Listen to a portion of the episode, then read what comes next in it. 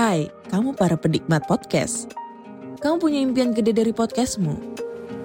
Terus First Story bisa banget bantu kamu. Mulai dari F-Link, Dynamic Audio Insertion, sampai statistik yang komprehensif. Semua ada di First Story. Gak ketinggalan kamu bisa monetisasi podcastmu lewat iklan dari First Story Ads yang bisa kasih kamu penghasilan dari setiap place podcastmu. Yuk gabung sekarang dengan klik di firststory.me. Sekali lagi, klik di firststory.me. Mari kita bawa mimpi podcastingmu menjadi kenyataan.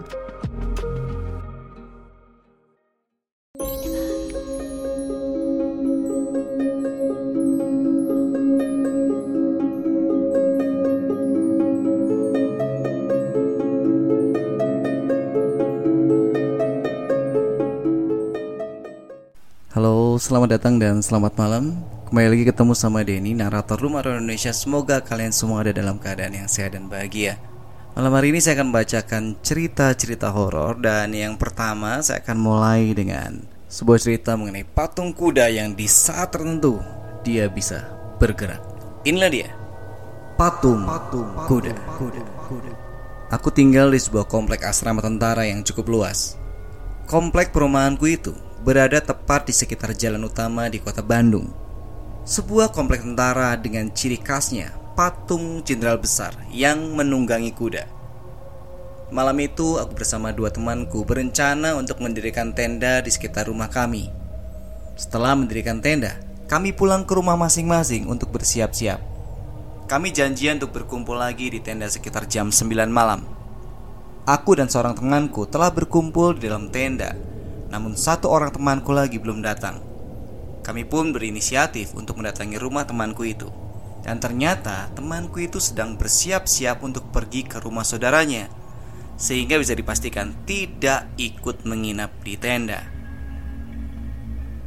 Dengan perasaan yang cukup kecewa namun tak bisa berbuat apa-apa, kami memutuskan untuk menginap berdua saja.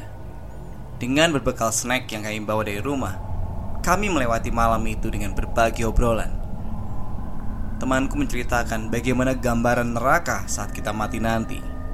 Ia cukup tahu tentang kejamnya neraka dan indahnya surga. Kami tidak tahu jam berapa saat itu, namun suasana sangat sepi. Kami mulai lelah mengobrol dan mulai mengantuk. Suasana menjadi hening karena kami mulai memejamkan mata untuk tidur. Dan dalam keheningan itu, kami mendengar suara yang tidak lazim untuk lingkungan rumah kami. Terdengar suara kuda yang berlari di kejauhan. Tiba-tiba temanku merapatkan badannya dan memegangku. Aku mendengar suara itu, namun tidak mengerti apa yang sedang terjadi. "Kamu dengar?" tanya temanku. "Iya, suara sepatu kuda," jawabku. "Itu suara patung kuda yang ada di depan," kata temanku. Aku terdiam tanpa suara dan segera merapatkan tubuhku pada temanku. Suara sepatu kuda itu tiba-tiba terdengar jelas di sekitar tenda kami, namun tidak terlihat bayangan apa pun. Aku segera memeluk temanku dan ia juga memelukku. Kami berdua sangat ketakutan saat itu. Dan akhirnya suara itu pun berangsur-angsur menghilang, beranjak pergi menjauh. Namun karena sangat ketakutan, kami pun tertidur saling berpelukan hingga pagi. Konon kabarnya, patung kuda yang ada di depan komplek rumahku itu saat malam akan bergerak dan berkeliling mengitari komplek, layaknya tentara yang sedang patroli. Namun benar atau tidaknya cerita itu, aku tidak tahu. Namun suara yang aku dengar bersama dengan temanku saat itu benar-benar terdengar seperti suara sepatu kuda. Apakah suara itu berasal dari patung kuda di depan asrama kami atau kuda yang lain? Aku juga tidak tahu. Suara itu menjadi misteri bagi kami. Tidak banyak memang orang yang percaya dengan cerita yang kami alami malam itu. Namun pengalaman ini sulit untuk kami lupakan. Oke, itu akhir cerita kita yang pertama dan kita akan lanjutkan mengenai pengalaman tetangga bertemu gendruwo penunggu batu besar. Inilah dia. Gendruwo. Batu besar, batu besar. Tetangga saya itu namanya Pak Wartono. Namun orang-orang lebih suka memanggilnya Waono. Beliau sekarang berusia sekitar 50 tahun. Pengalaman Waono terjadi ketika ia masih kecil berumur sekitar tujuh tahun. Orang tua Waono memiliki sawah yang luas, namun pengerjaan sawah diserahkan kepada orang lain yang bernama Mang Daan.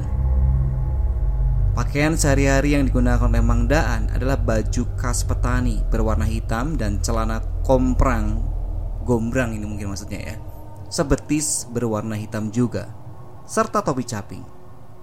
Kadang-kadang Mang Daan suka mengajak Waono pergi ke sawah. Tahun 60-an listrik belum masuk desa saya.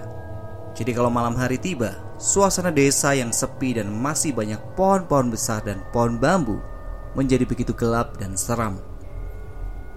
Penerangan rumah-rumah penduduk kala itu hanya mengandalkan lampu minyak tanah. Namun walaupun gelap, yang namanya anak-anak tetap bermain-main dengan gembira. Suatu hari Waono bermaksud mau mengajak bermain teman akrabnya yang bernama Mulyono. Rumah keduanya terletak di gang yang sama. Jarak rumah Waono dan Mulyono hanya sekitar 20 meter. Namun rumah Mulyono terletak di dekat sungai dan jembatan. Dan di samping jembatan ada batu besar dan pohon kelapa yang sangat tinggi. Serta di sekitarnya banyak ditumbuhi rumpun pohon bambu. Ajan Isya berkumandang Rupanya Waono sudah nggak betah di dalam rumah dan segera keluar untuk bermain bersama dengan Mulyono. Waono berjalan sendiri melintasi gang dan gelap. Sampai di depan rumah Mulyono, suasana sepi sekali. Pintu rumah Mulyono tertutup rapat. Waono berusaha memanggil-manggil Mulyono agar tahu kalau Waono sudah di depan rumah. Lama ditunggu, Mulyono belum juga keluar dari rumah. Waono belum menyadari kalau hari itu adalah hari Kamis malam, alias malam Jumat pas Kliwon. Waono mencium bau yang aneh, seperti bau singkong bakar. Waono menengok ke belakang.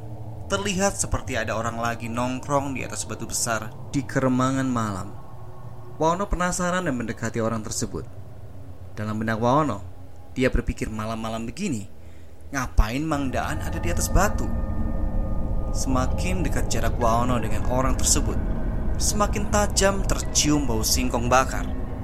Waono masih belum menyadarinya dan terus mendekat. Sekitar jarak 2 meteran, Waono menyapa orang tersebut. Mang Daan, lagi ngapain malam-malam nongkrong di atas batu? Namun orang tersebut diam tak menjawab. Waono mengulangi lagi. Mang, Mang Daan. Waono terus mengamati orang tersebut berusaha ingin tahu siapa orang itu. Karena suasana gelap, Waono tidak bisa melihat dengan jelas wajah orang itu. Sedikit demi sedikit, tubuh orang hitam itu berubah membesar dan tinggi. Waono masih terpaku, seperti dipaksa menyaksikan pemandangan aneh di depannya itu. Semakin lama orang tersebut berubah menjadi tinggi sekali, setinggi pohon kelapa. Merindinglah sekujur tubuh Waono dia segera menjerit dan berlari menuju pintu rumah Mulyono. Waono menggedor-gedor pintu rumah Mulyono dengan keras. Pintu segera dibuka oleh ayahnya Mulyono. Ada apa Waono? Tanya ayah Mulyono. Waono terlihat pucat dan menjawab dengan gagap sambil menunjuk ke arah batu besar. A -a ada. Belum selesai Waono berucap, Ayah Mulyono segera menarik tangan Waono ke dalam rumah. Buru-buru Ibu Mulyono mengambilkan air gentong dengan menggunakan siwur atau gayung dari tempurung kelapa. Lalu menyuruh Waono meminum air gayung tersebut. Setelah tenang, baru Waono bisa menceritakan kejadian seram yang dialaminya.